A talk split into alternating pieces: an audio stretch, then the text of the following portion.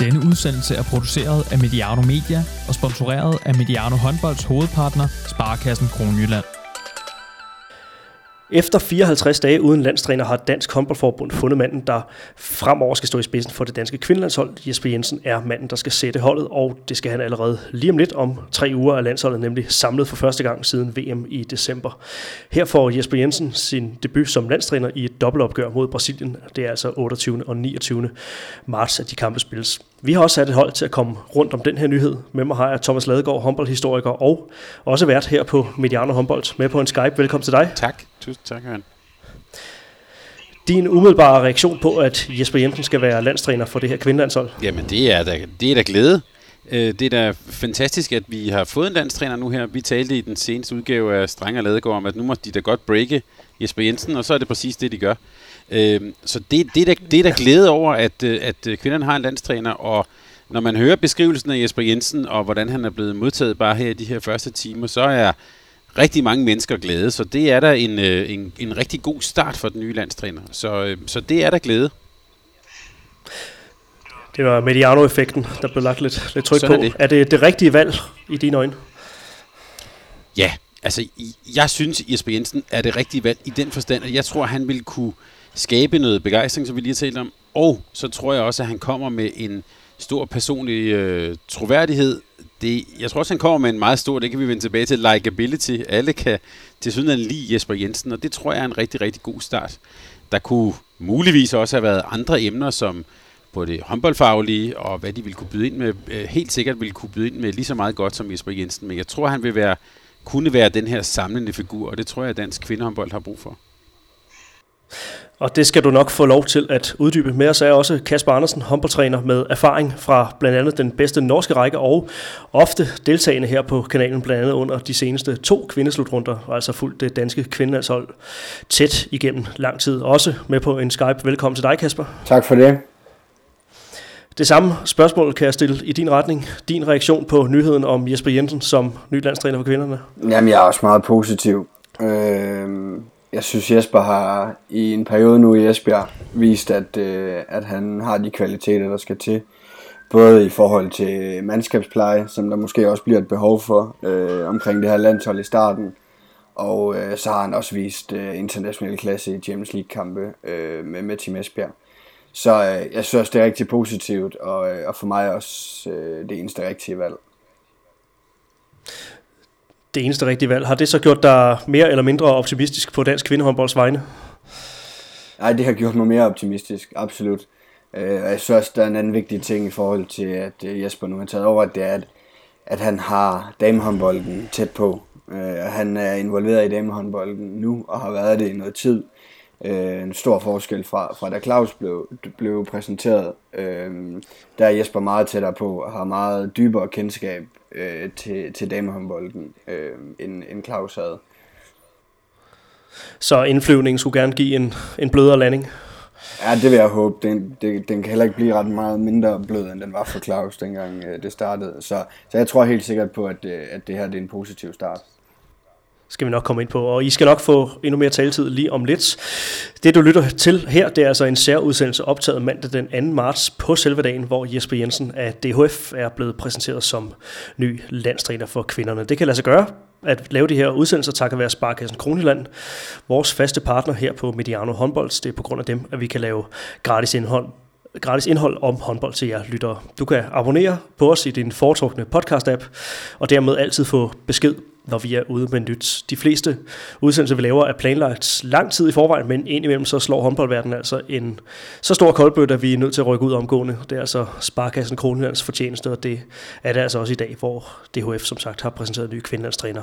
Kald det gul udsendelse, eller kald det for breaking news. Nu kører vi på, og øh, ja, det er jo en lidt anderledes optagmæssig konstellation det her. I er som nævnt med på Skype, begge to. Øh, vi ser hinanden gennem, gennem computerens øh, kamera, men øh, det kan godt give lidt øh, udfordringer. Og i og med, at, at det her også er en lidt akut udsendelse, så skal vi undskylde til lytterne, hvis der er dele af af udsendelsen, som forekommer en smule mindre struktureret, end I er vant til. Jeg skal prøve at fordele taletiden her. Øh, hvis vi lige tager en hurtig badevandstemperatur på dansk kvindehåndbold her 2. marts 2020, og med øh, præcis 9 måneder til vi spiller slutrunde på, øh, på hjemmebane, eller deler hjemmebane med, med Norge. Kasper, vi starter med dig. Hvor, øh, hvor er vi henne på, på barometeret? Uh, altså, umiddelbart jo stadigvæk et stykke fra medaljer, øh, forestiller jeg mig. Øh, men det er klart, at det her med Jesper og Lars, og, og prøve at se, hvad det er for nogle, øh, hvad det er for nogle ændringer, de, de øh, vil komme til at lave fra, fra det, som vi så øh, ved den seneste slutrunde. Det, det bliver jo spændende, og forhåbentlig er, noget af det, er det noget af det, der skal til for, at vi kommer tættere på, på medaljeskamlen, end, end vi har været i, i noget tid nu. Så øh, altså, udgangspunktet må være, at det vi så senest fra dem, og der var de et stykke fra medaljer, så, så, så lige nu vil jeg forestille mig, at de stadigvæk er et stykke fra medaljer. Og Thomas, hvad, øh, hvad har du at sige til det? Det synes jeg er, det synes jeg er svært at være uenig med Kasper i. Øh, det, at der kommer en ny træner, kan forhåbentlig, formentlig give noget ny, øh, noget ny energi, et nyt øh, boost. Men det laver jo ikke om på det sådan helt fundamentale, som, øh, som Kasper er lidt inde på, som handler om, at de spillemæssigt i kvaliteten nok ikke er helt der, hvor det er realistisk at forvente medaljer sådan lige øh, på kort sigt. Øh, jeg tror, det er rigtigt, som Jesper Jensen sagde til pressemødet. Der er blevet gjort et kæmpe stykke arbejde. Der er et kæmpe potentiale. Øh, men jeg tror, det vil være, jeg tror, det vil være lidt fjollet at forvente, at det er et potentiale, der skal ind og, og, og sådan indfris øh, på meget, meget kort sigt. Der er et stort arbejde foran for, de, for den nye landstræner.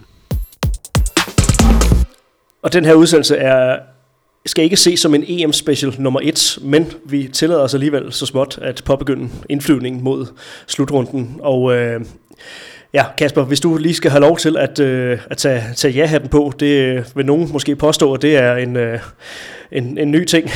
Hvad taler så for dansk succes til december på nuværende tidspunkt? Nej, men altså en af de ting, som jo øh, synes jeg var positivt for, for hvad vi så øh, senest, det var jo, at at en Mi Højlund øh, sådan virkelig kom, kom frem i lyset på, øh, i landsholdsregi, øh, sådan for alvor, synes jeg. Øh, Øh, Sandra Toft er verdens bedste målmand, og, så der er absolut individuelle øh, spillere, som, som kan gøre en forskel, også imod de bedste hold. Øhm, øh, så, så, så jeg synes, der er individuelle præstationer. Øh, om, om man så kan skabe et kollektivt, et kollektiv, som er stærkt nok, til at bære øh, langt størstedelen af byrden under en slutrunde, og så kan benytte sig af de individuelle kompetencer fra Sandra og Mie og, og andre, øh, når der er behov for det. Øh, det. Det synes jeg bliver spændende at se. Men, men jeg synes, der var individuelle præstationer, som lover godt for fremtiden ved den seneste slutrunde.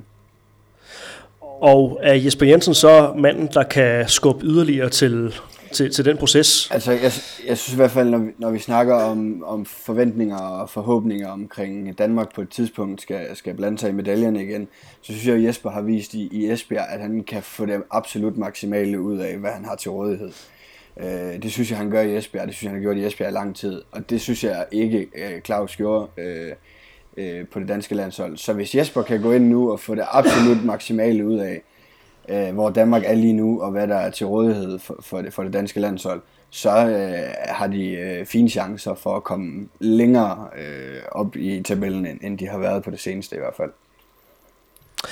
Og Thomas, du kan så få lov at lege Rasmus modsat i den her leg, hvis, øh, hvis der er noget, der skulle tale imod, eller hvad taler imod i, øh, i dine øjne, for at, at det kunne blive en succes til, til december. Ja, det, det er også fordi, det er helt uvandt for mig at have nej-hatten på, jo det. tak, Jamen, det, det er lidt med vilje, jeg har givet jer de to øh, kasketter her. ja, men den er, den er læst. Øhm, Altså, jeg synes, der er et sådan helt fundamentalt forhold, der måske taler imod, og det er øh, noget meget enkelt, det er, at de andre lande simpelthen er bedre end Danmark. Øh, altså, og, og forstået på den måde, at de har et, øh, at de har et bedre spillermateriale. Altså, når jeg ser på øh, lande som, øh, som, øh, som Rusland, øh, sådan set også øh, Holland, vi så Spanien, øh, må ikke også Norge øh, kommer med noget. Altså, der er simpelthen nogle lande, som er, som er meget stærke, og som jeg tror, vi får det rigtig, rigtig svært i, øh, imod. Øh, jeg synes ikke, at det danske hold på den måde har sådan et verdensklasse mandskab. Øh, de har et mandskab, der ligger sådan lige i, i hvad kan man kalde det, sådan i subtoppen. Øh, og det kan selvfølgelig være, at den nye landstræner, det er jo det, vi alle sammen går og håber på, er i stand til at få det bedste ud af det materiale der, og måske spille dem helt op i sådan en, en top 4. Det tror jeg bestemt er muligt. Men det, der primært taler imod, det er, at jeg simpelthen synes, at de andre lande er bedre. Hvad siger du til, øh, til det, Kasper? Nej, men jeg, altså, jeg gjorde alt, hvad jeg kunne for at, at udføre den opgave, du gav mig, men altså, jeg er fuldstændig enig i, at, øh, at der er forskellige nationer, som er øh, et godt stykke foran Danmark. Øh, og jeg synes, noget af det, vi har talt om tidligere, er, at øh, når du også kigger på hold, som ikke er i, i top 4 kandidater, øh, så har de stadigvæk individualister, som er på et højere niveau, end, end det danske har. Øh, og, og, og lagt oven i, at det kollektiv virkelig var ustabilt ved den seneste slutrunde, jamen så, er det, så bliver det virkelig svært at få, få, få succes for, for det danske landshold. Så når jeg siger, at øh, Mi Højlund og Sandra Toft blandt, blandt andet øh, viste et, øh, et, et højt individuelt niveau ved den seneste slutrunde, så er det stadigvæk ikke højere end det individuelle øh, niveau ved nogle af de andre nationer. Men jeg synes, de kom med noget af det, som vi har manglet at se lidt. Og så er jeg spændt på, om Jesper så kan skabe et mere stabilt kollektiv. Øh, fordi det var måske i virkeligheden den største udfordring senest, det var, at der var absolut ingen stabilitet i noget som helst. Øhm, og så bliver det svært. Og Danmark har jo tidligere kunne gøre sig gældende på, at de er dygtige kollektivt, de er dygtige taktisk, og de øh, ofte er, kan være klogere end, end mange af de andre nationer. Og det skal vi tilbage til at være, hvis vi skal have en chance for at kunne hamle op med nogle af de andre, som spiller for spillere er bedre end os. Så det jeg hører jer begge to sige, det er, at vi er som sådan ikke et, et, et dårligt sted. Det er ikke øh, et dårligt øh, øh, materiale. Det kunne være værre på rigtig mange parametre. Der er bare en, en situation lige nu med en verdenstop, der, øh, hvor vi kan kigge på en del lande, der er bedre end os. Men der er nogle individuelle præstationer, der, der peger fremad, og kan vi på en eller anden måde få sat, få sat det sammen, så, så kan vi godt bringe os, bringe os tættere på det. Øh, ja, altså vi, jeg synes, vi ligger et sted, hvor vi er en af de nationer, der kan overraske ved at gøre det godt og, og drille de store og være med deroppe af. Men vi, vi er slet ikke der, hvor, hvor vi kan forvente, øh, som, som der er blevet gjort nogle gange, at, at vi skal kunne spille os i semifinalen. Og den her, den her delvise hjemmebane, den, øh, den skal vi jo måske prøve at holde en lille smule ude af, af ligningen, men det er vel også noget af det, som, som man kan sige, det, det er jo noget af det, der skal skabes noget, noget hype op omkring nu, altså ny landstræner og en, en slutrunde på, på hjemmebane. Ja, ja, og altså jeg tror også, historien har jo også vist med, med, med både de danske herrer og, og, og kvinder, at en hjemmebane og noget medvind og lidt held, altså det kan, det kan ofte bære sådan et, sådan et hjemmehold rigtig, rigtig langt. Øhm, og, og på den måde tror jeg også, at Jesper Jensen er et rigtig godt valg, fordi det er sådan en, der vil blive modtaget med kysshånd ude i håndbold Danmark, og mange vil, mange vil sikkert sidde og sige i aften, når de ser sportsnyhederne, og sige, at det var også den rigtige mand. Og jeg vil sige, det, det at de får sådan en lille smule medvind, det kan forhåbentlig også flyve ind på banen. Det ændrer ikke på det fundamentale, vi lige har talt om, men det kan bringe dem i den rigtige retning. Og så vil jeg sige, en enkelt ting, som jeg i hvert fald altid har holdt af ved at se Jesper Jensen som klubtræner, det er, at jeg synes, han har været god til at tage noget initiativ. Han har været god til at øh, veksle i kampene. Han har dækket forskellige typer af forsvarsformationer. Han har også turde tage nogle chancer. Øh, og det, øh, nogle gange, så kan man sige, så går det jo rigtig godt, og nogle gange går det mindre godt, men, øh, men øh, hvis man får lidt medvind af nogle af de ting, og, og spillerne også begynder at tro på, at det han siger faktisk også er rigtigt, så kan det bære Danmark langt, tror jeg.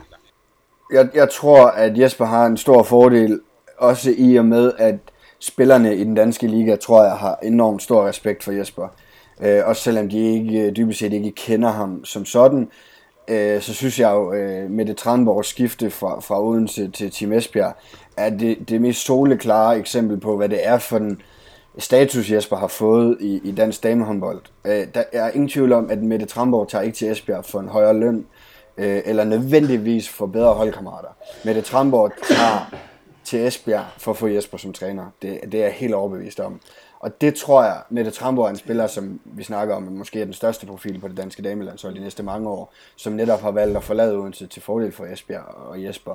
Så jeg tror, at Jesper kommer ind med en gigafordel, øh, fordi han har det fået den status i dansk damehåndbold, som han har. Så hvor Claus Brun Jørgensen skulle bruge noget energi på at overbevise øh, sin spillertrup, og måske også store dele af den danske befolkning, der, der følger med i kvindehåndbold, vel også øh, sagtens et, en, en, en øh, skare af, af top dametrænere, øh, som, øh, som altid står klar i, øh, i, i kulissen. Altså hvor hans opgave var at, at overbevise dem om hans øh, kompetencer og, og hvilken retning det skulle, skulle bære. Der har Jesper Jensen så et, et, et forspring. Vi kommer ind på det med hans øh, kompetencer, og også hvad det er for nogle håndboldmæssige opgaver, som ligger forude. Men øh, Jesper Jensen er som nævnt blev præsenteret som landstræner, det er han altså i en dobbeltrolle, og hvor han har sagt ja til at og fået lov til at fortsætte i Team Esbjerg. Han får Lars Jørgensen som assistent, og øh, ja, det kommer vi også til øh, om ikke så længe det her med, øh, med rollen. Lars Jørgensen er jo blevet, øh, blevet forlænget fuldtidsansat.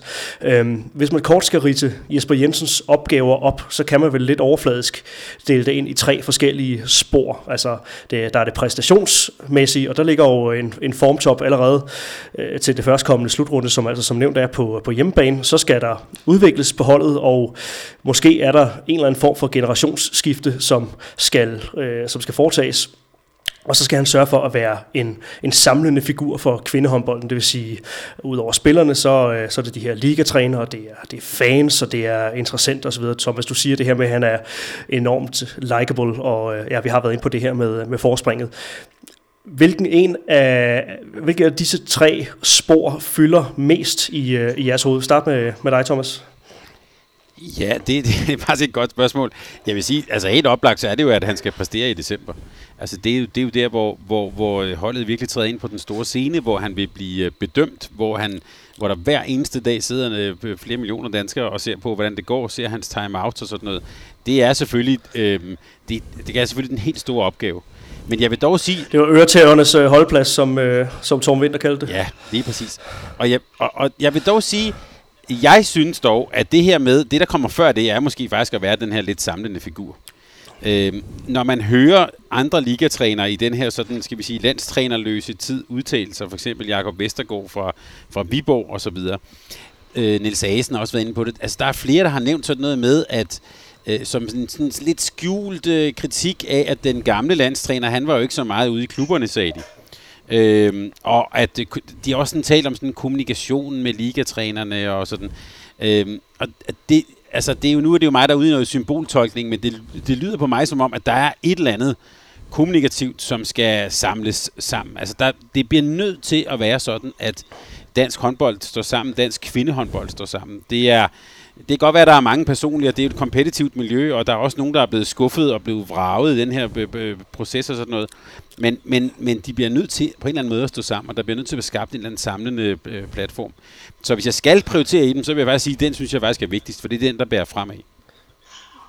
Og udover at være likable og have et, et, et forspring i forhold til øh, spillertruppens gunst osv., så det her med at være en, en samlende figur for, for de andre klubtræner, samtidig med, at han jo et eller andet sted også er deres rival i det, i det daglige arbejde. Det, ved, det snakker vi lidt om, inden vi, vi gik på. Øh, Thomas, hvordan, øh, hvordan ser du på, øh, på det? Er der nogle, nogle ulemper i det også? Ja, det, altså det, der er jo den helt indbyggede, øh, som, også, han også, som også han blev konfronteret med til, øh, til, til pressemødet, som er det her med, at man vil, han skal jo have de andre ligatræners fortrolighed.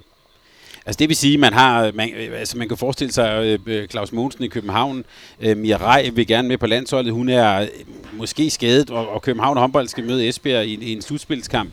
Hvor meget vil Claus Mogensen så sige til Jesper Jensen? Øh, og der sagde Jesper Jensen på pressemødet, jamen det, jeg har, at han havde sådan en stor personlig integritet, det er jeg ikke to sekunder i tvivl om.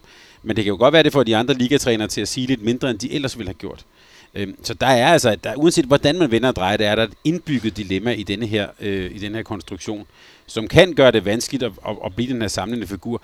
Jeg, jeg hørte pressemødet så dog på den måde, at der har man så tænkt sig, at Lars Jørgensen bliver som fuldtidsansat, så kan han være lidt mere sådan en neutral figur her. Øhm, så sådan som, sådan som jeg hørte det, så er det den løsning, de er kommet frem til for at løse det her dilemma. For det er et dilemma. Kasper, det skal du næsten have lov at, at kommentere på. Ja, men altså først og fremmest så virker det som om, at øh, hvis man spørger de danske ligatrænere, i hvert fald nogle af dem, så kan DHF næsten ikke gøre det øh, rigtigt i forhold til det her. Øh, jeg synes, der er så urimeligt meget kritik af, øh, af, af landstrænerne og, og af DHF. Og, øh, og hvis ikke der er nogen, der synes, den ene løsning er dårlig, så er der i hvert fald nogen, der synes, den anden er dårlig. Øh, så altså, jeg vil sige, det der Jakob Vestergaard stod med inde i overtrådt øh, for nylig, det tager jeg altså med ophøjet ro. Jeg tror Jesper, han skal nok øh, sammen med Lars øh, køre det der helt øh, fint igen, uden at det skal blive noget, noget stort problem. Og jeg synes også, at nogle af, af dilemmaerne er måske sådan lidt søgte og lidt langt øh, øh, ude, og, og måske øh, er chancen for, at lige nøjagtigt den situation opstår meget, meget lille. Så, så hvis det skulle fylde noget synderligt i valget, så bliver det virkelig svært. Øh, da man ansatte Claus, var det skidt, at det var en, der ikke havde trænet damehåndbold før, og slet ikke havde, havde det inde under huden. Nu har man så fundet øh, det, de efterlyste øh, sidste gang, en, en, en øh, håndboldtræner, som i den grad har damehåndbold og dansk damehåndbold inde under huden, og nu er det så øh, en udfordring, at han har med dansk damehåndbold at gøre. Øh, i forvejen. Så altså, jeg ved ikke, jeg synes godt nok, øh, hvis, man, hvis, man skal, hvis man skal lytte til, til dem, så, så, bliver det, så er det virkelig en svær opgave at, at udføre. Øhm, man kan sige, det tv-program, som du omtaler, det, det kan nogle gange også blive sådan lidt et afløbsrør for, øh, ja, men for, for kvindetræner og kritik. Du ved, det er også bare meget langt fra at være en isoleret øh, øh, hvad hedder det, hændelse, det her med, med, Jakob, med Jakob Vestergaard forleden, ikke? fordi Nils Sagersen, som du også nævner, Thomas, har virkelig også været dygtig til at stå i overtråd og bedømme øh, og så videre. Så, men, men det tager jeg nu. Altså jeg tror, Jesper, som du også siger, en virkelig, virker som en virkelig god, sympatisk, øh, ordentlig fyr. Så, så må ikke de ret hurtigt finde ud af, at det der, det, det kører helt problemfrit. Det tror jeg. Øh, når det er så sagt, så tror jeg, at det absolut vigtigste parameter nu, det er, at det kommer til at gå godt til den en slutrunde. Øh, så hvis de spiller godt, og det går godt, og de vinder, ikke nødvendigvis øh, slutrunden, men de vinder kampe, så skal han også nok få ro til at passe sit arbejde. Øh, jeg tror, der har været så mange øh, præstationer, som har været under folks forventninger, og, og det niveau, man havde forventet at se. Så det, det er nødt til at være det første, de får nogenlunde styr på, det er, at de viser noget, som ligner øh, det, folk forventer, når de spiller. Øh, det har det gjort i lang tid, og det har virkelig været en kilde til uro, og det gør også, at den arbejdsro, man gerne vil have, den bliver udsat hele tiden, fordi man er nødt til at prøve at finde nogle lappeløsninger for at sige, ah, hvordan fanden gør vi det her næste gang, ikke? fordi det skal være bedre næste gang. Sådan er det hele tiden. Øh, det er lang tid siden, man har haft øh, tid til at kunne sige, nu kigger vi hen over de næste tre slutrunder, hvad er det, vi gerne vil kunne øh, om, om tre år, når vi spiller EM i øh, et eller andet sted det har der ikke været i lang tid, fordi det er blevet dårligere og dårligere, og de er blevet mere og mere presset. Så jeg håber, at det går dem øh, øh, sportsligt nogenlunde øh, på hjemmebane, og, øh, og at folk synes, at det de ser, det er nogenlunde tilfredsstillende, så de kan få en lille smule arbejdsro øh, til, til at gøre det, de skal. Ja, der ligger jo en, en opgave i at, at navigere i, i det landskab, som I, øh, I tegner der. Det kan næsten lyde på jer, som om, at han har, har stukket hånden i en, i en vipserede. Men øh, ja, Thomas, du markerer. Ja, det, altså, jeg vil sige, det tror jeg jo, han har. Øh, og han, han taler også om, at det var en stor ære, en stor Øhm, øh, en stor opgave. Han, han brugte også sådan nogle ord som, at han øh, træder i nogle store sko, altså forgængernes øh, store sko. Og det, det er det da. Men altså, hvis, jeg vil også sige, hvis man ikke har øh, mod på at tage den her opgave på sig, når man er så dygtig og har det store potentiale, som han har, det, det skal han da gøre. Øh, også selvom, også selvom, at det, også selvom at det bliver svært. Der var lige en detalje, som han, han nævnte, eller som det faktisk fyldte noget ved pressemødet, som jeg synes var Øh, både interessant, men også lidt sjovt. Vi har jo i, i, i senere tid på Mediano håndbold haft noget fokus på, i flere udsendelser faktisk på sådan noget med personprofiler og Garuda og sådan. Og det blev øh, ironisk nok, det blev faktisk nævnt flere gange på pressemødet. Og Jesper Jensen sagde selv, at han var god til at øh, sammensætte de rigtige hold, sammensætte de rigtige mennesker, var det ord, han brugte. Øh, og hvis man sådan lige øh, parer det udsagn op med, hvad hvad, også hvad Claus Brun har sagt, efter at han øh, øh, øh stoppede som landstræner, så kunne det godt pege lidt i retning af, at der måske skal foretages en eller anden lille generationsskifte, eller skifte i hvert fald i måden, øh, mandskabet skal sammensættes på. Det her taler jeg ikke om kompetencer, men jeg taler måske om, at han godt vil prøve at gå ind og fortsætte med at arbejde lidt med noget, med noget kultur. Det er, igen, nu, nu gætter jeg lidt, men øh, sådan hørte jeg ham i hvert fald, at der, det kunne, kunne vi måske godt se foran os, at han vil prøve at arbejde lidt med både kulturen og med menneskene på holdet. Det kunne i hvert fald være en spændende ting. Men han er travlt, ikke? Det er jo, som Kasper siger, det er december, det skal foregå. Altså, jeg er faktisk lidt... Jeg, jeg, det er lidt ærgerligt, hvis man kan tillade sig at ærge sig over at have slutrunder på hjemmebane. Men jeg kan godt ærge mig lidt over, at de har en slutrunde på hjemmebane nu her. Øh, jeg havde synes, det var fuldstændig fremragende, hvis de havde den om to-tre år. Øh, når Jesper har haft tid til virkelig at gå i dybden med holdsammensætning, øh, personprofiler og taktik og det ene og det andet. Det når han ikke. Han når simpelthen ikke det hele med de få samlingsdage, der er i løbet. Nu har de måske en lille fordel i, at de ikke skal spille OL, så de har lidt mere tid, end de andre har. Men ja, det er også sådan lidt arrogant at æve sig over. Men øh, jeg, jeg kan godt æve mig lidt over for, for deres proces nu her, fra, fra når Jesper starter, at, det, at der ikke går længere tid, før de skal vise sig frem på hjemmebane.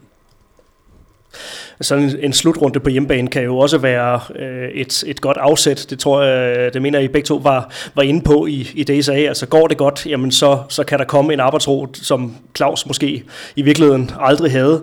Øhm, men, øh, men ja, vi har jo talt om det i, i de her udsendelser før. Altså, øh, man har formået at sætte sig selv under pres ved at fyre en landstræner eller afskedige, eller blive enige om, at en landstræner ikke skal, skal være på posten længere samme år, som man er med til at afholde et, et mesterskab. Hvem er der mest pres på her? Dansk Håndboldforbund eller Jesper Jensen? Nej, altså der hviler jo et stort pres på Jesper. Og det gør der jo også fordi, at som vi har snakket om nu, han er blevet, øh, han, han er blevet en træner i dansk damehåndbold, har et stort status. Folk har høje forventninger til ham. Øh, fordi det går, som det går i Esbjerg, så har folk høje forventninger til ham. Og dem skal han jo ind og på en eller anden måde øh, indfri allerede om, om ni måneder. Øh, så, så der er virkelig et stort pres på ham. Jeg tror egentlig, at presset på Dansk Håndboldforbund øh, er aftaget gevaldigt nu, fordi de har valgt den træner, som alle ønskede, de skulle vælge. Og der, så der tror jeg egentlig, at de blev fri fra en stor del af deres pres. Øhm, så er der sikkert nogle danske ligatræner, der vil lægge pres på dem igen i januar, hvis det går skidt i december, fordi Jesper ikke har tid til begge dele, og det er derfor, det ikke går så godt. Men jeg tror egentlig, at en stor del af det pres, der var på Dansk Håndboldforbund, er væk nu, fordi de har valgt Jesper. Det synes jeg er en rigtig, rigtig god pointe. Øhm, og jeg tror også forbundet, jeg tror også, de sad også og så glade ud i dag. Øh, jeg tror, hvis man tager deres kasket på, nu er pressen glade, Bent Nygaard er glad, øhm, øh, sponsorerne er glade. Øhm, altså, der, der er simpelthen kommet ro på. Det tror jeg faktisk, Kasper har en sindssygt god pointe i. Og så kan man sige, så er bolden lidt spillet over på ham der geniet nede i Esbjerg, som så nu skal, nu, nu skal, han, nu skal han levere. Nu skal han levere. Nu er det ligesom, nu er det ligesom hans, ham der har bolden. Øhm, så det er jo det, man på nuværende skulle sige, det er en spændende udfordring. Der er vel lidt, lidt, lidt tråd til, øh, til, til, da Nikolaj Jakobsen blev ansat som, som herretræner. Altså, det var jo også... Altså, den rigtige løsning i folkets øjne, øh, i, i mange eksperters øjne, og, øh, og sådan, altså, folkestemningen blev, blev ret hurtigt positiv, og, og det hele lå i kortene, nu, nu var, nu var Nikolaj Jakobsens tid kommet. Er det, det er vel lidt på samme måde med, med Jesper Jensen nu her. Hans tid er kommet. Det. Ja, det vil jeg godt svare på, Johan. Undskyld. Der kan du lige klippe. Det, det, altså, det, har, det har jo ligget i, øh, det har jo ligget i kortene lige siden det blev klart, at øh, måske næsten før, at Claus Brun Jørgensen ikke var landstræner mere. Øh, man kunne bare se, at øh, flere øh, aviser havde jo sådan nogle øh, afstemninger, hvem ønsker du som træner og sådan noget. Øh, så så det, har, altså, det har peget rigtig meget i den retning, og vi har også talt om det på Mediano håndbold, at det nok bare var et spørgsmål om, at de skulle aftale nogle rammer og, øh, og så videre. Altså, øh, det kunne være, selvfølgelig være spændende på et eller andet tidspunkt at finde ud af, om de også havde virkelig tænkt sig at ryste posen, altså også tage nogle, nogle lidt, øh, nogle, hvad kan man sige, odd choices, altså noget, som var lå, lå lidt længere fra. Det har Dansk Håndboldforbund jo gjort. Tilbage i historien har de jo tidligere taget nogle ret store chancer med nogle landstræner. Det kan man ikke sige, det her er. Det er en, som alle i dag sidder og lovpriser. Det er en, alle er, er glade for. Han taler dansk, han er fra Danmark, han leverer resultater med Esbjerg, han er god ude i Europa. Det er et navn, som alle kender. Hans likability-faktor er helt enorm. På den måde er han selvfølgelig det oplagte valg. Jamen, de har vel også lige afsluttet en periode på fem år nu med, med, en over, med et overraskende valg. Altså, fordi Claus Brun var dybest set, jeg er med på, at det ikke er helt ude i, øh, i, øh, i de helt store overraskelser, men, men en herretræner som, som Claus var jo også en, en, en forholdsvis stor overraskelse på det tidspunkt. Ikke? Uh, så jeg, jeg tror, de har gjort fornuftigt i at tage det sikre valg nu. Chancen havde så været Patrick Vesterholm, så det var sådan lidt øh, pangdangen til det, jeg kunne få se, at han havde været til, øh, til samtale. Øh, den her dobbeltrolle, som han altså får, øh, får lov til at indlede sin, sin landstrænerperiode med, altså han fortsat skal være træner for Team Esbjerg, det var også, øh, apropos Nikolaj Jakobsen, sådan han startede sin landstræner tid med, med fortsat at være træner for, for Reiniger Løven. Øh, det er han så ikke, men nu er han øh, fuldtids ansat som, øh, som, som landstræner. Men den her, den her skarphed, som Jesper Jensen selv mener, at det giver en, øh, en landstræner. Han øh, får sat ord på det i, øh, i dag til, øh, til, til, til pressemødet, at, øh, at han, han elsker simpelthen øh, håndbold, han elsker at være, være på gulv, og, og det, det er der, han trives bedst, og han holder sig skarp. Altså, hvor, hvor meget... Øh, ja, hvordan, hvordan ser I på, øh, på, på den her ekstra, ekstra skar? Altså har det, giver det den her ekstra ting at, at, at dobbeltjobbe, som, øh, som, som han selv mener, også inden han blev, blev ansat? Ja, altså, det, det, det tror jeg, jeg tror han har, han har ret i rigtig mange af de ting, han siger. Øh, jeg tror, der kan være forskel på, hvem det er, der bliver ansat, og, og hvad der er bedst for, for, for den enkelte træner. Men når Jesper nu har det, som han giver udtryk for, han har det i forhold til håndbolden og træningsgulvet og, og alle de her ting, så tror jeg, at det vil være svært for Jesper at gå ud nu udelukkende og være landstræner til sommer, og have så få håndboldtræninger, øh, og så få kampe over, over et kalenderår, som man har som landstræner. Så jeg synes, øh, det her med at skulle lave øh, faste regler for, at øh, ah, når man er dansk landstræner, skal man kun være dansk landstræner, øh, øh, eller det omvendte, det, det, det synes jeg vil være ærgerligt, fordi at det som sagt er enormt individuelt, hvad man, øh, hvad man passer bedst ind i. Og jeg er da sikker på, at Jesper, når han har det drive og den energi og den lyst til håndbold hele tiden, som han har, så bliver det her da en super aftale for ham at hen over de næste par år har han både, øh, både Team Esbjerg og, og landsholdshåndbold. Og så synes jeg bare, at altså, den, den netop overståede øh, finale ved, ved damesslutrunden mellem Holland og Rusland var to-tre cheftræner, der dobbeltjobber i hver deres øh, europæiske topklubber, og med kæmpe store landshold, som der er medaljeforventninger til hver gang. Så hvis de kan det, så er jeg helt, helt, helt overbevist om, at det kan Jesper også. Ja, og man kan også sige, øh, Johan, at Nikolaj Jacobsen, han blev jo også verdensmester, da han dobbeltjobbede. Og da han ikke dobbelt så røg han ud i indledende runde. øhm, og det, det er måske det, det, er ikke, det er ikke sikkert, at der er en årsagssammenhæng der, men, øhm, men, men, men det taler i hvert fald mod den tese. Ja, ja, men jeg synes, at Kasper har en rigtig, rigtig god pointe i, at, at nogle af dem, at de hold, der klarede sig godt ved den afsluttede runde der i Japan, øhm, der var en del af dem, der, der dobbeltjobbede. Han sagde jo det også noget andet sjovt ved, ved, ved, ved, hvad hedder det, ved, ved pressemødet i dag. Han sagde, at han ikke synes, at han var øh, jeg tror, han, jeg ved ikke, om han brugte ordet dygtig nok, men han er i hvert fald ikke var færdig som træner. Altså, der var en masse ting, han godt ville arbejde med, og det mente han, det fik han bedre mulighed for at gøre ved også at være i Team Esbjerg. Øh, og det var, der, der bemærkede jeg sådan en lille sjov ting, fordi øh, i TV2 News-studiet, der sad øh, verden Anna Ingrich, øh, som jeg ikke tror er nogen, øh, er nogen sådan øh, håndbold-entusiast øh, og specialist. Men det var, det var hun selvfølgelig dygtig nok til at se, at det var der en ret speciel udtalelse fra en, der lige var blevet ny landstræner, at han ikke sådan selv synes han sådan var færdig og havde en masse ting at arbejde med. Man kunne måske også sige, at det bare fortæller noget om den indstilling, Jesper Jensen har, den også lidt den ydmyghed, han går til jobbet med, at han, øh, han ved godt, at der er masser at lære, og det, det er der jo helt utvivlsomt også for ham. Så, øh, så måske er det, at han dobbeltjobber, og det, at han, hvis han er i stand til at få det til at balancere, måske er det også øh, det, de optimale rammer for hans udvikling. Ja, han stadig er nysgerrig på at lære og så videre. En anden, der også får en, en, en ny rolle, eller i hvert fald en, en ny måde at gå til jobbet på, det er altså Lars Jørgensen, som altså fortsætter som assistenttræner for, øh, for det danske kvindelandshold. Han øh, kom altså ind under Claus Brun Jørgensens vinger som, som assistent i de, de sidste år, og øh, det har så været i en deltidsstilling. Nu overgår han til en fuldtidsstilling, og han øh, udtaler til... Øh, til Dansk Håndboldforbunds hjemmeside, at han glæder sig meget til at få mulighed for at arbejde dybere og mere målrettet med de opgaver, som han før har varetaget på deltid, og han skal blandt andet være med til at arbejde endnu tættere sammen med klubberne, og skal være med til at stå i spidsen for at tydeliggøre den røde tråd i landsholds- og talentsystemet på damesiden. Det er altså noget, han, øh, han, han selv udtaler her. Så altså nye, øh, nye opgaver og en, en fuldtidsstilling til, øh, til Lars Jørgensen. Det her med at, at skulle stå i spidsen for at tydeliggøre den, den røde tråd til noget, der, der også vedrører talentsystemet, er, øh, er, er Lars Jørgensen den, den, den rigtige til det, som I ser det? Øh, altså først og fremmest, så er jeg i hvert fald, det er fedt at høre, at, øh, at de kigger på talentsystemet også.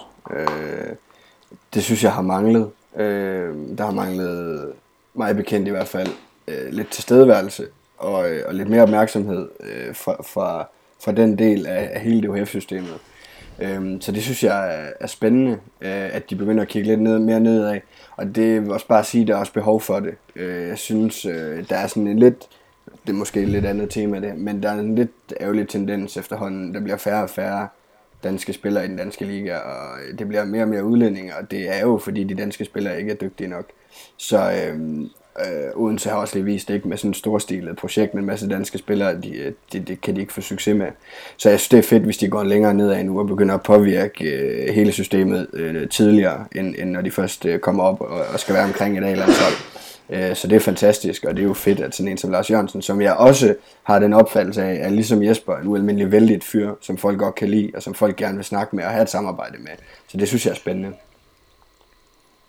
Jeg synes, det er, jeg synes faktisk, at det er en, udover at jeg tror, at de har løst måske nogle praktiske problemer, øhm, så synes jeg som Kasper, at det er fantastisk, hvis han også kan være meget mere med omkring øh, udviklingsarbejde. Han er jo i forvejen jo ansvarlig for de her, er det syv eller otte på kvindesiden, de her spillere, man har, man har valgt ud. Øh, og det vil jo være, Ja, de her landsholdsbobler. Ja, jeg mener, det er syv på herresiden og otte på kvindesiden. Noget, I hvert fald noget af den stil.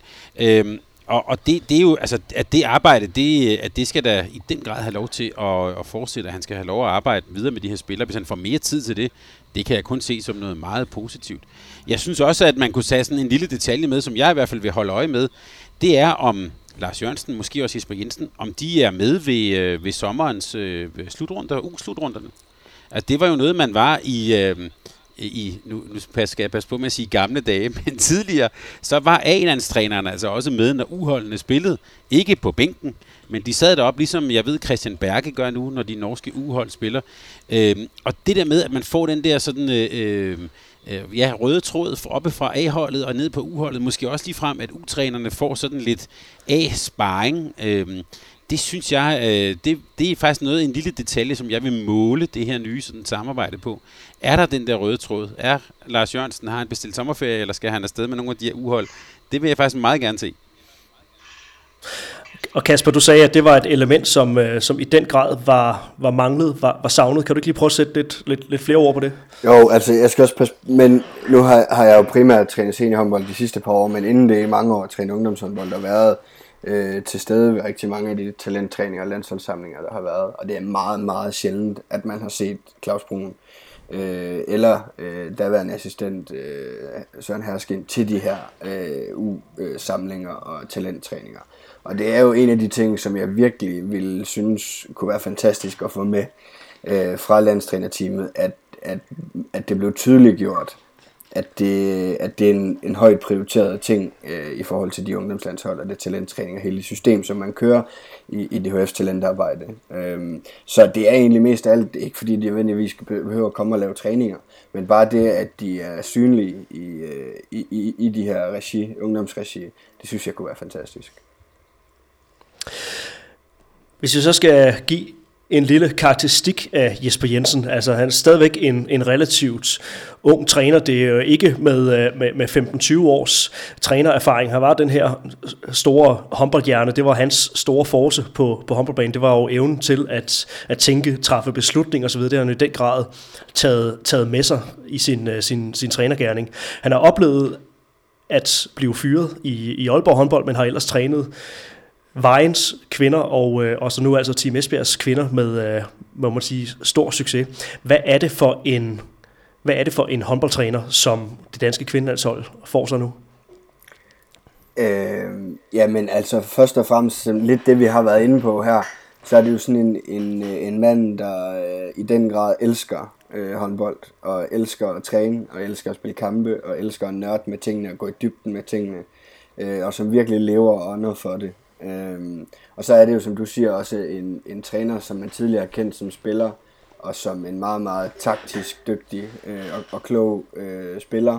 Og det sagde Thomas også lidt om tidligere, og det synes jeg også, man kan se på ham som, som træner nu, det her med, at han tager chancer, og han udfordrer modstanderne, og han har forskellige forsvarsformationer, og øh, han har forskellige måder at spille angrebshåndbolden på, og der er rigtig mange forskellige øh, niveauer af, af, af den måde, som Jesper øh, afvikler øh, håndboldkampe og, og træninger på. Og så er det det her med, at han går enormt meget op i, øh, at der er et godt arbejdsmiljø, og at spillerne trives, og at tingene hænger sammen i dagligdagen.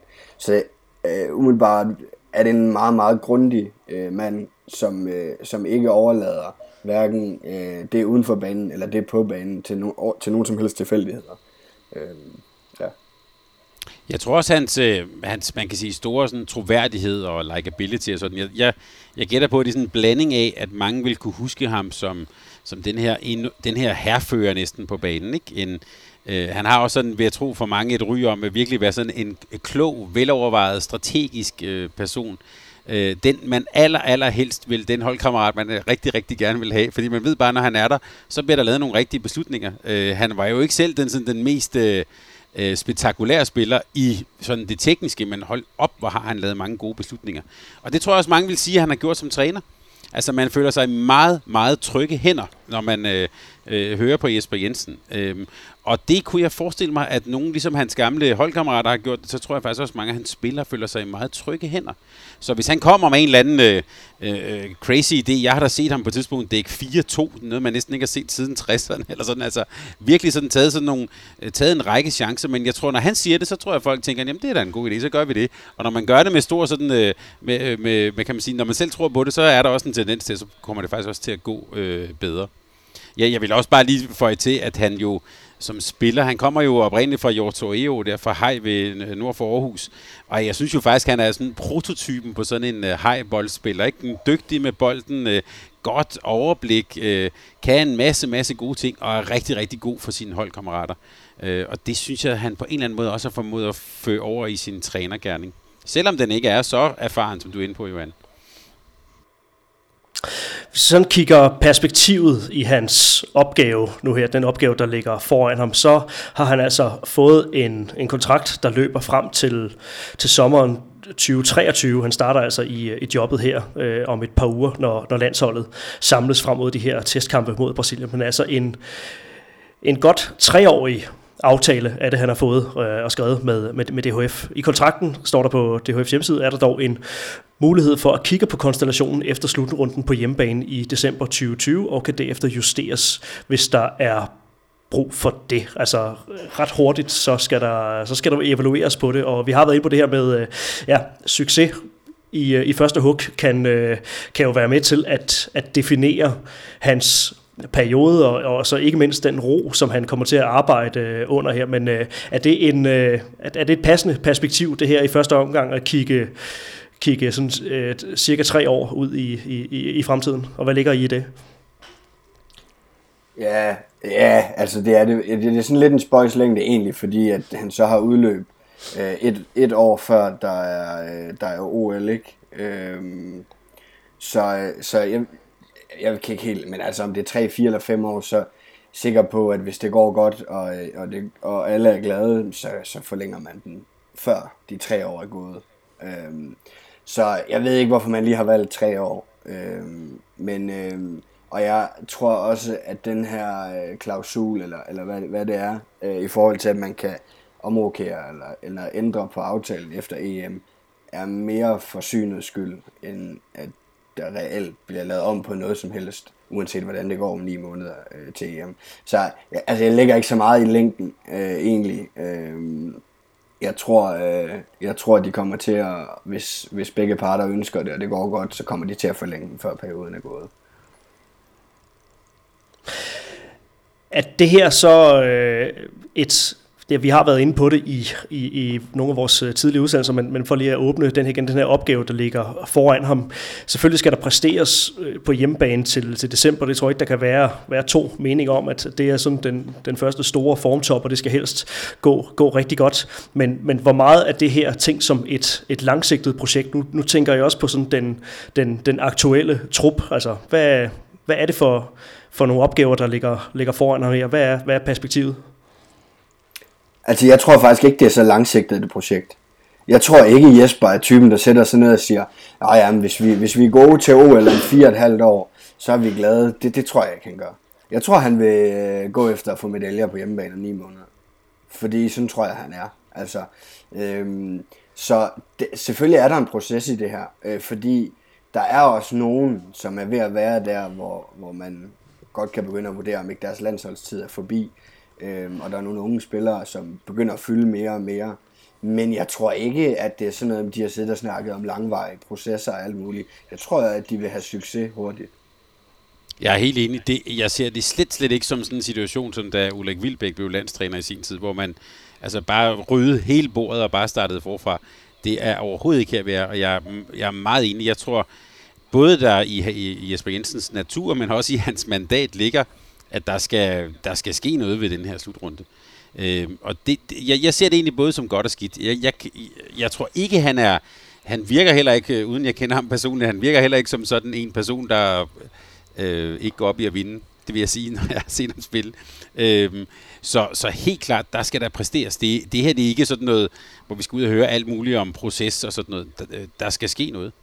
Og jeg sad faktisk også og tænkte på her, da, da, lige, da, da Kasper øh, øh, øh, øh, lige fortalte om Jesper Jensen.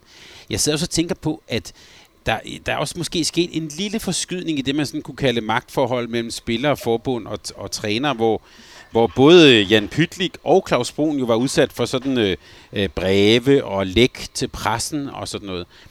Altså, det har jeg meget, meget svært ved at forestille mig, at det skulle ske her med Jesper Jensen. Ikke fordi Jesper Jensen er sådan en mirakelmand, men jeg tror simpelthen, at de spillere, som vælger at gøre det, altså jeg tror, øh, øh befolkningens eller sådan håndbold Danmarks, hvis de gør det en tredje gang, det tror jeg simpelthen øh, ikke, de slipper godt afsted med. Øh, altså jeg tror sådan, den generelle sympati og hele sådan, øh, øh, hvor, al, hvor, hvor, man kan sige, hvor alle vores øh, forhåbninger ligger, det ligger altså hos Jesper Jensen. Øhm, og igen også noget med hans likability. Så, øh, så, øh, så, så jeg vil sige, spillerne har altså også en opgave i at øh, de skal også på en eller anden måde starte lidt forfra. Og det er, jeg tror, hvis jeg skal sige det på sådan en gammeldags manier, det er slut med brok og breve og alt sådan noget. Nu skal der simpelthen arbejdes hårdt. Jamen, jeg, jeg tror også, at Jesper kommer med en øh, meget anderledes approach til, til det her job, end Claus gjorde. Øh, det var, der var rigtig meget kritik af, af, af, af, hvor hårdt arbejdede man i klubberne, og hvor god var den fysiske træning, og altså der var virkelig meget kritik, både af klubber og spillere og ligatrænere, om at øh, specielt den fysiske del, den var slet ikke god nok. Og Jeg tror ikke, man kommer til at opleve Jesper Jensen komme vadende ind øh, i Brøndby og sige, nu må, I, øh, nu må I simpelthen komme i gang med at gøre det her bedre, og det her bedre, og det her bedre. Det, det tror jeg ikke, man kommer til at opleve. Så jeg tror, det bliver mere øh, fælles, end hvad opfattelsen var, både fra klubber og spillere, da Claus kom ind, hvor det var meget, nu fortæller jeg, hvordan vi gør, og så gør I bare det. Øh, så jeg tror, Jesper får for, for både spillere og forhåbentlig også de der klubtrænere med på en helt anden måde fra starten af det her, end Claus gjorde dengang han startede. Ja, en mere dialogbaseret tilgang til, øh, til udviklingen her.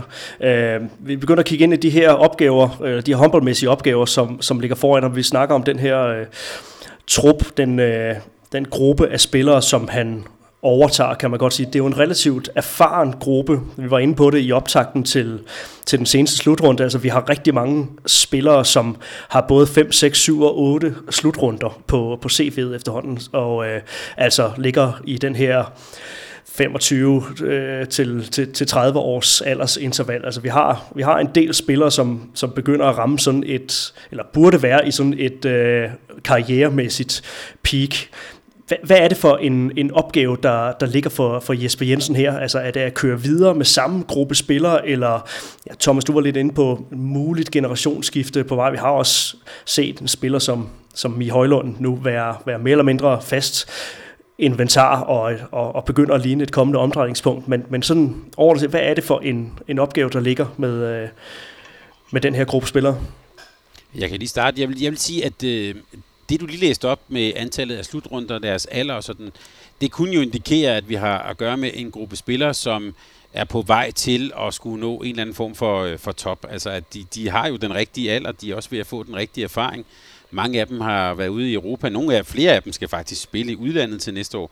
Øhm, så det, det synes jeg kunne, kunne borge for, at vi har, vi har fat i en trup, der sådan aldersmæssigt, kompetencemæssigt øh, hænger godt sammen. Jeg vil så samtidig sige, at jeg synes, vi også så ved, øh, og det ved jeg også, I var inde på, I to i nogle af jeres sådan, øh, analyser af nogle af kampene. Jeg synes også, vi så en, øh, der en landstræner, Claus Brun, der, der prøvede en række forskellige opstillinger. Blandt andet så vi sådan, øh, det jeg kom til at kalde en dansk udgave af amfetaminkæden med Mie Højlund og Mie Rej inden også. Øh, det var så med, med, med, med, med Burgård. Øhm, som jeg faktisk synes så, så sådan meget sjov og interessant ud. Øhm, så, så mit bud vil være, at der er en stamme her, og der er nogle spillere, og vi har verdens bedste målmand. Der er en masse ting at arbejde med. Og så vil jeg tro, at der også kommer til at ske de her lidt nogle små ting, som kunne indikere noget, også noget spilskift. Og jeg synes for eksempel det her med at spille med sådan en kæde, der spiller væsentligt hurtigere, det kunne være en meget sjov sådan, øh, hvad kan man sige, en, en, en meget sjov sådan øh, plan B eller ekstra ting, som vi også kan, ved siden af, at vi spiller med Anne Mette Hansen og Mette Strandbo.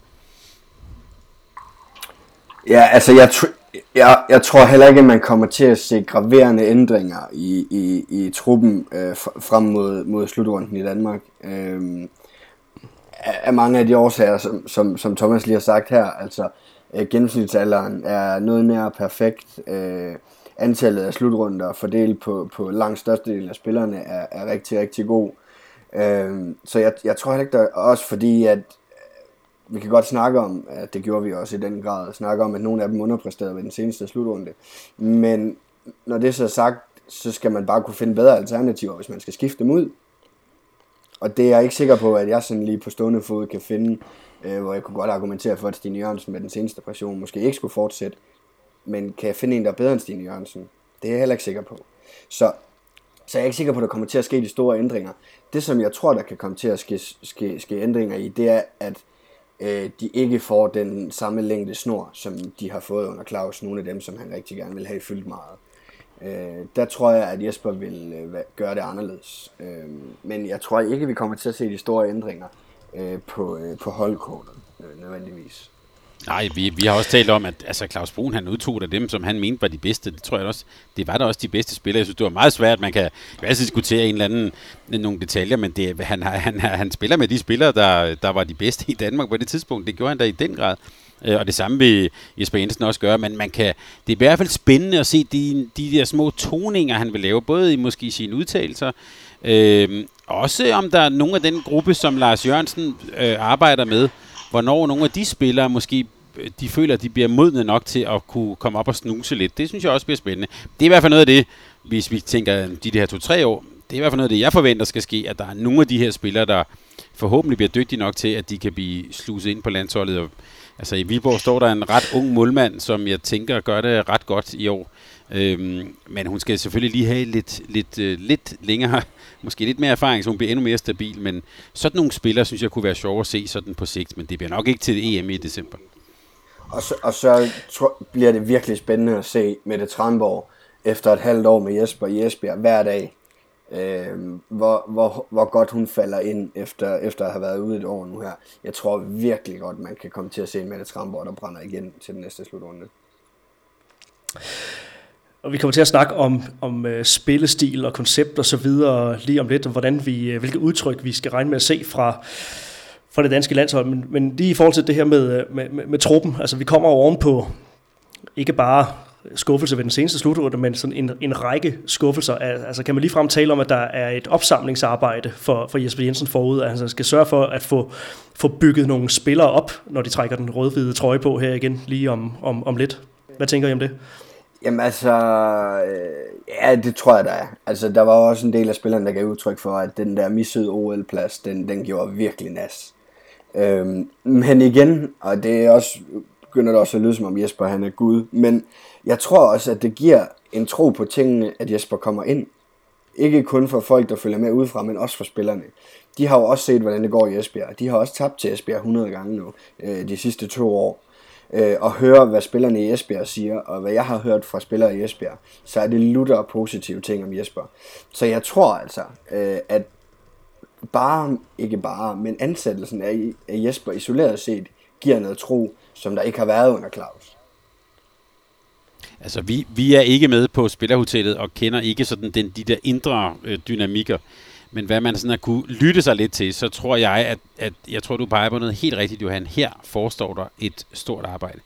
Der har også været tale om, at der har, der har jo været nogle af Team Danmarks øh, sportspsykologer har været, har været på og sådan noget.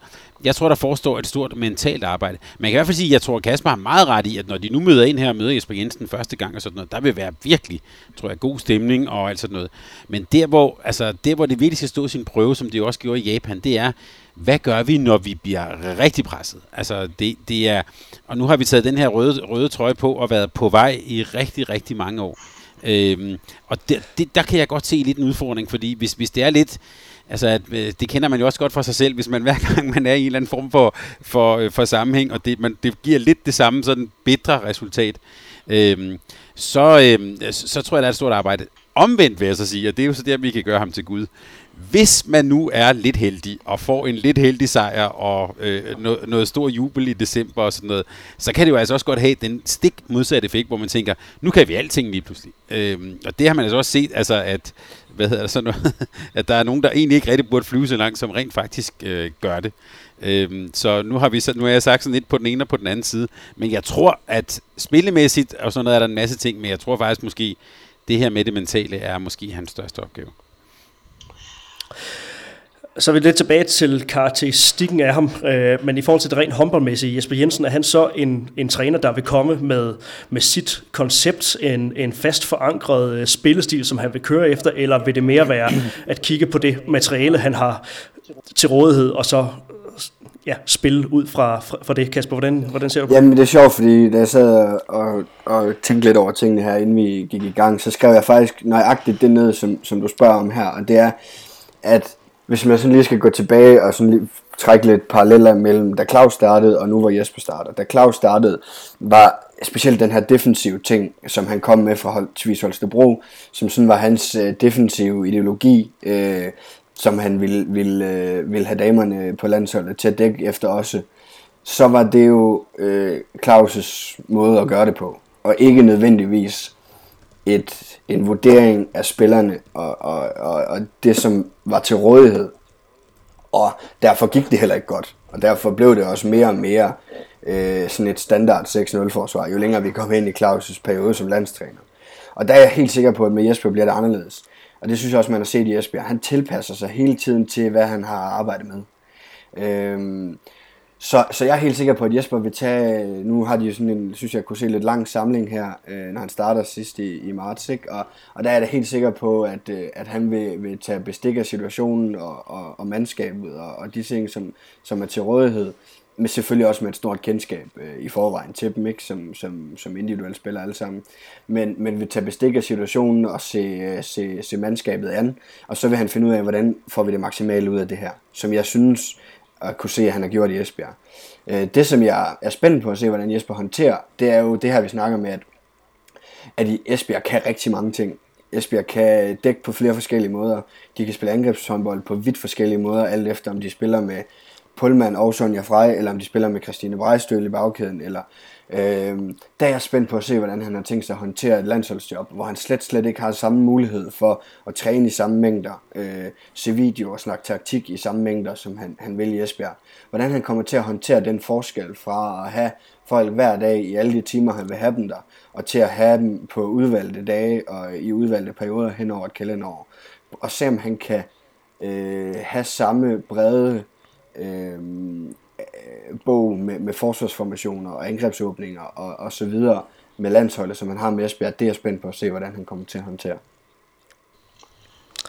Man kan også sige, der, var også en, der er også en lille, hvad kan man sige, lille særlig detalje, eller stor forskel, det er, at Jesper Jensen har jo som træner ikke nogen slutrunde erfaring. Øhm, og det, det tænker jeg, nu vi taler om det her med, at han skal ud og præstere, og, og han er en dygtig taktiker, og jeg hører dig også sige, Kasper, du ser ham som sådan en god pragmatiker, sådan rent taktisk og sådan. Øhm, det der bare er med en slutrunde, det er, at der bliver det altså virkelig sat under pres, og der, øh, sådan som øh, slutrunden er i vores lille sport, der kan han jo være nede på at have måske 22 timer mellem to afgørende kampe. Øhm, så, så det bliver et helt andet, en helt anden sådan, uh, tanke. Der bliver ikke rigtig tid til at træne noget, øhm, og, og han bliver måske også nødt til at tænke på en lidt mere enkel måde, end han ville kunne gøre i, i Esbjerg, hvor de har længere tid til at have alle mulige forskellige varianter og sådan. Øh, så, så det bliver en ramme for hans øh, måde at agere på, bliver i hvert fald anderledes. Og snart skal han altså udtage sin første landsholdstrup, og jeg kan høre på jer, at man skal ikke regne med at, at få en pressemeddelelse, hvor man falder ned af stolen, og det bliver den helt store rysten af, af posen sådan i forhold til øh, i forhold til materialet i hvert fald. Øh, men de snakkede om, at der kunne jo godt ligge, eller man må forvente, at der, der ligger nogle, nogle små, nye ændring, øh, små ændringer i, i øh, nuancerne i, øh, i, i spillet. Hvad, hvad, er det for nogle, øh, hvad er det for nogle nye ting i, i spillet, som, som I forventer at, at se under Jesper Jensens ledelse? Jeg kan lige, før Kasper lige får lov at svare på det, så kan jeg lige spørge, om Kasper også tror, at Anne-Grethe Nørgaard bliver, øh, bliver kaldt tilbage. Jamen, øh, jeg tror, først og fremmest, så tror jeg, man vil se øh, en øh, plan B defensivt, som der har brugt mere tid på end tidligere. Øh, jeg har ikke, kan ikke huske, det kan være, jeg husker forkert nu, men jeg kan ikke huske at have set Danmark øh, have en god plan B, når det ikke fungerede defensivt. Og det er jeg helt sikker på, at Jesper vil komme med.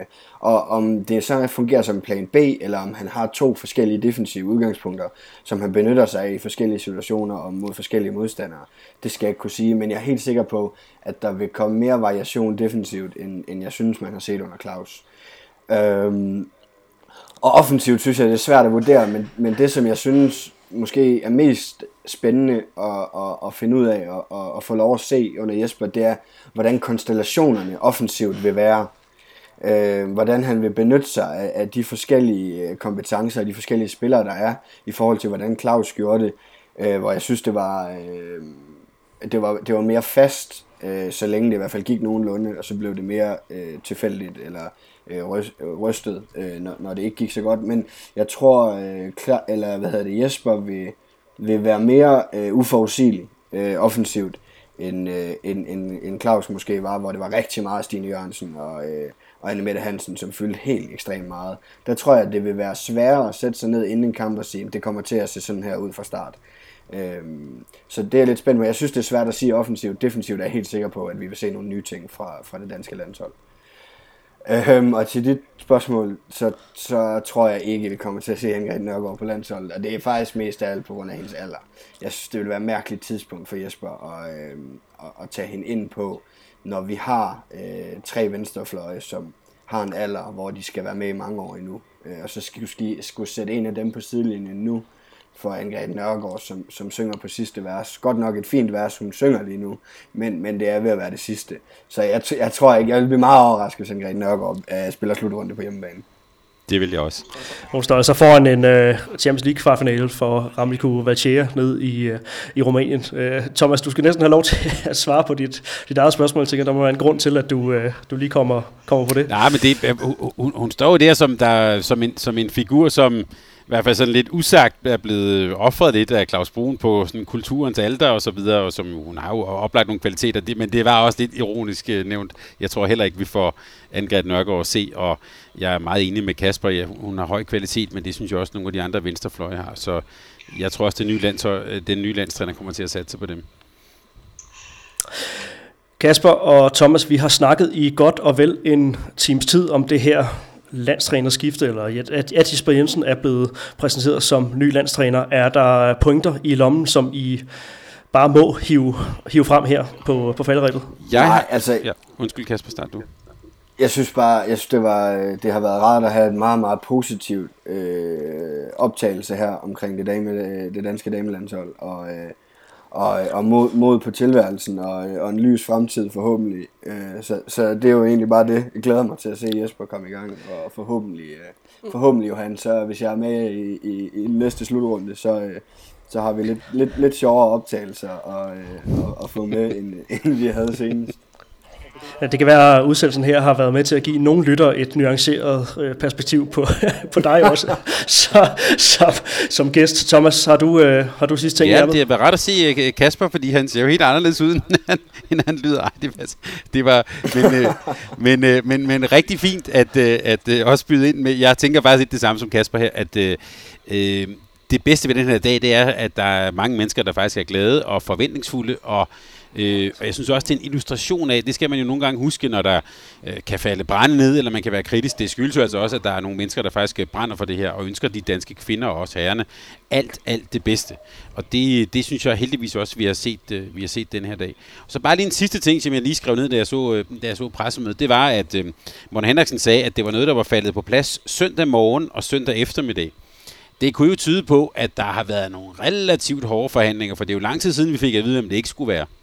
Øh, så så, det, så det, for mig tyder det også på, at det, det har måske ikke været helt så nemt at finde alle, få alle de her rammer og, og, og hvad hedder det, og planen med Lars Jørgensen på plads og sådan noget. Men, men måske også, som Morten Henriksen har sagt, øh, at det skulle læres som en god ost. Var det ikke sådan, du sagde, øh, øh, Johan? At det der med at tænke sig om og give jo. sig god tid, det måske faktisk også har båret frugt. Det kan vi håbe. Ja, og vi bliver altså en lille smule klogere på det hele efter den sidste weekend i marts, når Jesper Jensen altså har haft sin debut som landstræner for det danske kvindelandshold. Thomas Ladegaard, tusind tak for øh, din tid. Tak fordi du øh, med kort varsel havde mod på at stille op til en akut udsendelse her. Selvfølgelig. Selv tak. Tak fordi jeg måtte være med. Og øh, Kasper Andersen, også tak til dig for din tid. Selv tak, Johan. Og hermed så vil vi lade det være de sidste ord for den her særudsendelse på Mediano Håndbolds. Jesper Jensen er altså ny landstræner for kvinderne, og det har vi fået sat en masse ord på. Det bliver spændende at følge. Her på falderæbet, tusind tak til Sparkassen Kronjylland, som har været vores trofaste partner siden 2018. De er også trofaste partner på det danske kvindelandshold, så på den måde går tingene rigtig fint hånd i hånd. Også tusind tak til jer lyttere. Husk at abonnere på os, og husk at følge os på alle tilgængelige sociale platforme. Tusind tak, ikke mindst fordi du lyttede med.